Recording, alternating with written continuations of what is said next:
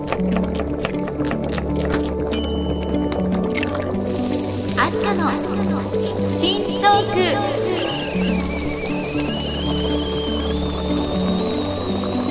アスカのキッチントークは私のキッチンから皆さんにハッピーとスパイスをお届けするプログラムです。Now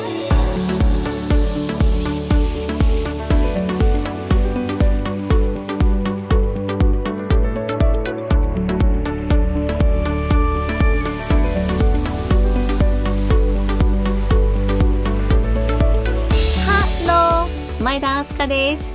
皆さんお元気ですか？明日香のキッチントークエピソード102です。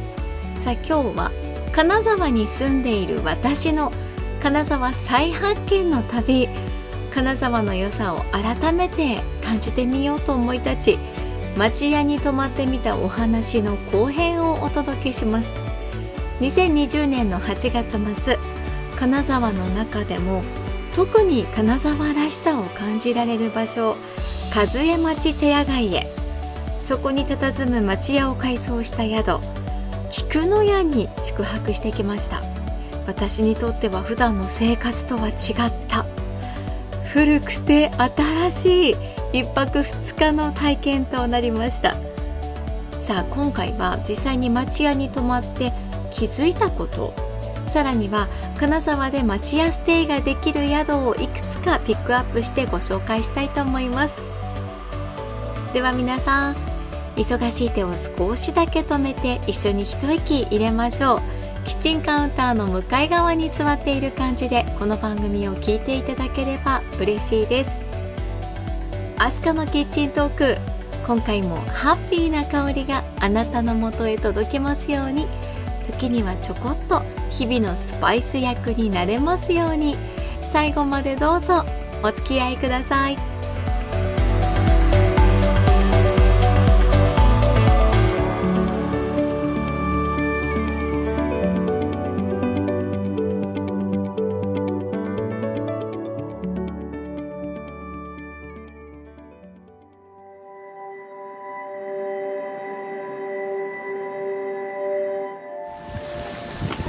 沢市を流れる女川。見てこの眺め。今日は観光客気分でお着物のリメイクしたやつを身にまとって。散策素敵な街ですよ。金沢を流れる2つの川のうち女川と呼ばれる浅野川沿いに茶屋建築の町屋が立ち並ぶ和江町茶屋街があります。そこで暮らすように泊まってみて気がついたことがいくつかありました。まずは音についてです。今私たちが住んでいる住宅って基本的に防音ですよね。家の中にいると外の騒音や近所の生活音ってなるべく聞こえないようにと考えられた作りになっています。音を遮断するということが当たり前の現代ですが、町屋は違っていました。町屋の中に周囲の街の音が暮らしの BGM のように流れ込んでくるんです。ベンガラ格子を隔てて外の裏路地を歩いていく人たち。観光客や茶屋街で仕事をしている人たち。町屋の内側にいるとそういった方々の行き来する音や時には話し声が聞こえてきたりします。でもそれがうるさい騒音ではないんですよね。外から漏れ聞こえてくる音が生活に溶け込んでくる感じです。時には太鼓や三味線、笛の音も自然に耳に届きます。下駄や草履で歩く足音も心地よく感じられました。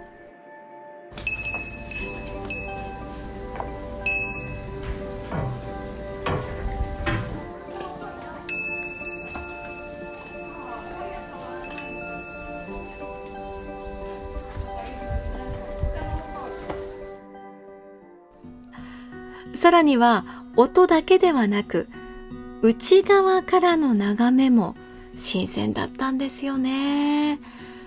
外を行き来する人の様子が結構見て取れます。あ今誰か歩いていったなとか何かが通ったなというのはすごくよくわかるんです。でその様子がとても情緒的なんですよね。例えるなら静止画だったベンガラ格子にふと動きが加わる感じです。でその光景がなんとも雰囲気あるんですよね。今私たちは誰かが来たとなるとインターホン越しにわかるじゃないですか。でも昔はこんな風に人の気配を生活の中で肌で感じていたんだなぁと思いました。それから明かりについても思うところがありました。私が泊まった菊の屋は各部屋にもちろん現代の照明が取り付けられていましたがそれでも少し薄暗い感じになっていました。スタッフのお話では昔はろうそくで照らしていたそうでろうそくの炎で焦げて柱が削れてしまった跡もありました。きっと昔の室内はもっともっと暗かったんでしょうね。そんな暗がりが当たり前の環境で生活していたんだなということも伺いました。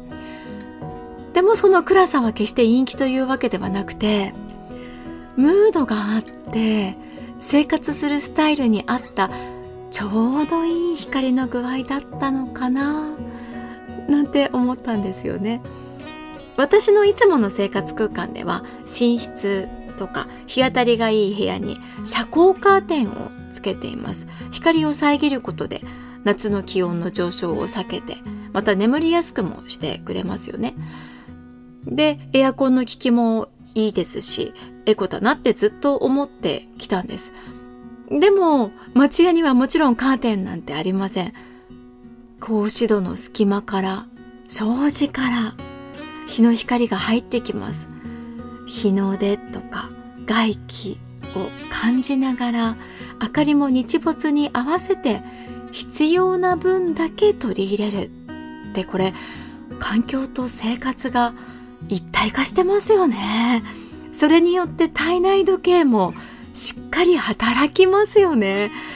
おそらく昔の人たちは音や光さらに影といったものにても敏感だったんじゃないかなと思います。町屋は街の音と光と影が生活を演出していてそれが風情を生み出しているんじゃないかなと感じました。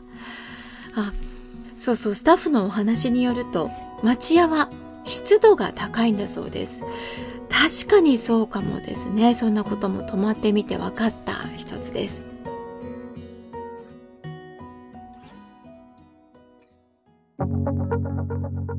さて町屋ステイのお話を聞いてあ泊まってみたいなどんなだろうなと思った方きっといらっしゃるんじゃないですか？調べてみると金沢には町屋に泊まれるお宿がかなりあるのです。例えば昔ながらの土塀や石畳の路地が残っている長町武家屋敷跡。そこは茶屋街とはまた違った雰囲気が漂う金沢の観光地で半世時代の武士たちがかつて暮らしていた屋敷跡が立ち並んでいるんですね。そんなところにも泊まれる町屋があるんです。それが町屋レジデンスイン武家屋敷花爪しおりです。ここは築86年の町屋を改装した貸し切りの宿泊施設です。花爪としおりの2棟があって花爪は九谷焼しおりは月がそれぞれのコンセプトです。いずれも和モダンな雰囲気に仕上がっていて各棟6人まで宿泊できるそうですよ。そこに泊まれば加賀藩の侍気分が味わえそうですよね。実は私以前ラジオでこの宿を運営する AJ インターブリッジの広報の方にインタビューをしたことがあるんですが連泊を希望される方がかなり多いそうです。リピーターさんも多い。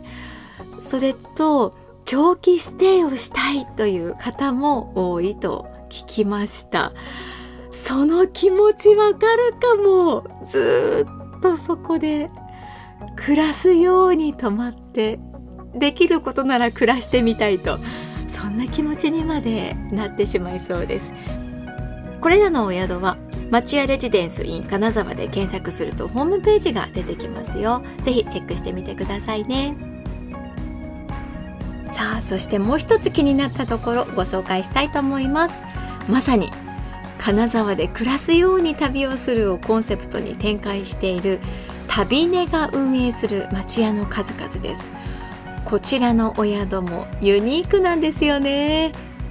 金沢の繁華街片町から徒歩8分のところに元和菓子屋さんだった築70年の町屋を改築した忍者旅根なんていう宿があったり兼六園から徒歩5分の落ち着いた場所に12名まで宿泊できる広々とした高級町屋兼六旅根があったりするんです。こちらはもともとお屋敷だったそうで写真を見るとかなり豪華ですよ。他にも気軽に泊まれそうな町屋があっていろいろ見ているとワクワクしちゃいます。旅に音と書いて旅根です。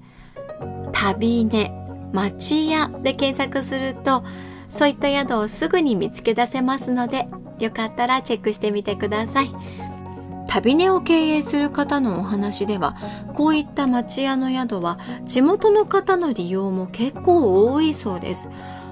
例えばお正月にみんなが集まる時に利用するなんてケースもあるそうで金沢に住む人たちも大いに活用すればいいんだなと思いました。今お話ししている2020年9月末の段階で GoTo トラベルキャンペーンも続いていますからこういったキャンペーンをうまく利用して金沢のユニークな町屋に泊まってみるなんていかがでしょうか？きっとホテルステイとはまた一味違った旅になると思いますよ。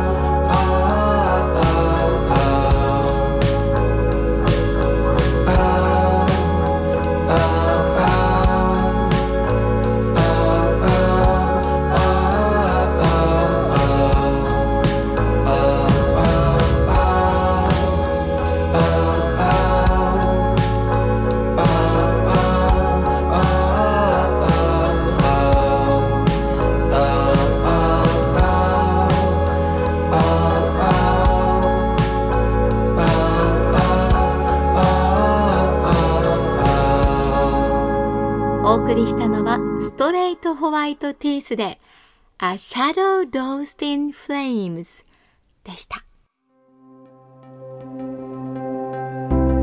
アスカのキッチントークエピソード102エンディングの時間です。今日は金沢和江町茶屋街の町屋に泊まってみたお話の後編をお送りしてきました。いかがだったでしょうか？まだまだお話ししたいことはたくさんあるんですよね。朝の和江町茶屋街をゆっくりお散歩したこともいい思い出です。早朝に和江町を歩くことって、まあ金沢に住んでいてもないですからね。朝日に光る浅野川沿いを歩いて彦曽緑地を散策してそんな時間を過ごせたのも町やステイならではだったなと思います。いつもの慌ただしい日常とは違ってゆったり時間が流れる町屋体験は忘れられない旅となりました。まだまだ私の知らない金沢があるんだなと思います。これからも金沢を再発見する旅を続けてこのポッドキャストでご紹介していきたいと思いますのでどうぞお楽しみに。さあ次回は町屋に泊まった金沢の旅番外編でいきたいと思います今回の旅でもたくさん食べました1泊2日なのにという感じですがやはり私としては食についてもしっかりお話しさせていただきたいなと思います楽しみにしていてくださいねでは、アスカのキッチントーク、ここまでお付き合いありがとうございました。次回の配信まで皆さん元気にお過ごしください。お相手は前田アスカでした。See you!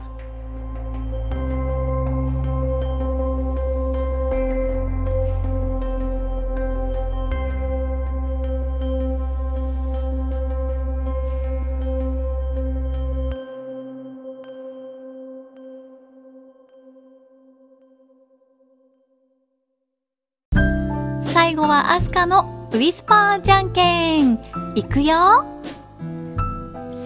最初はグーじゃんけん。パー。今日も元気にいってらっしゃい。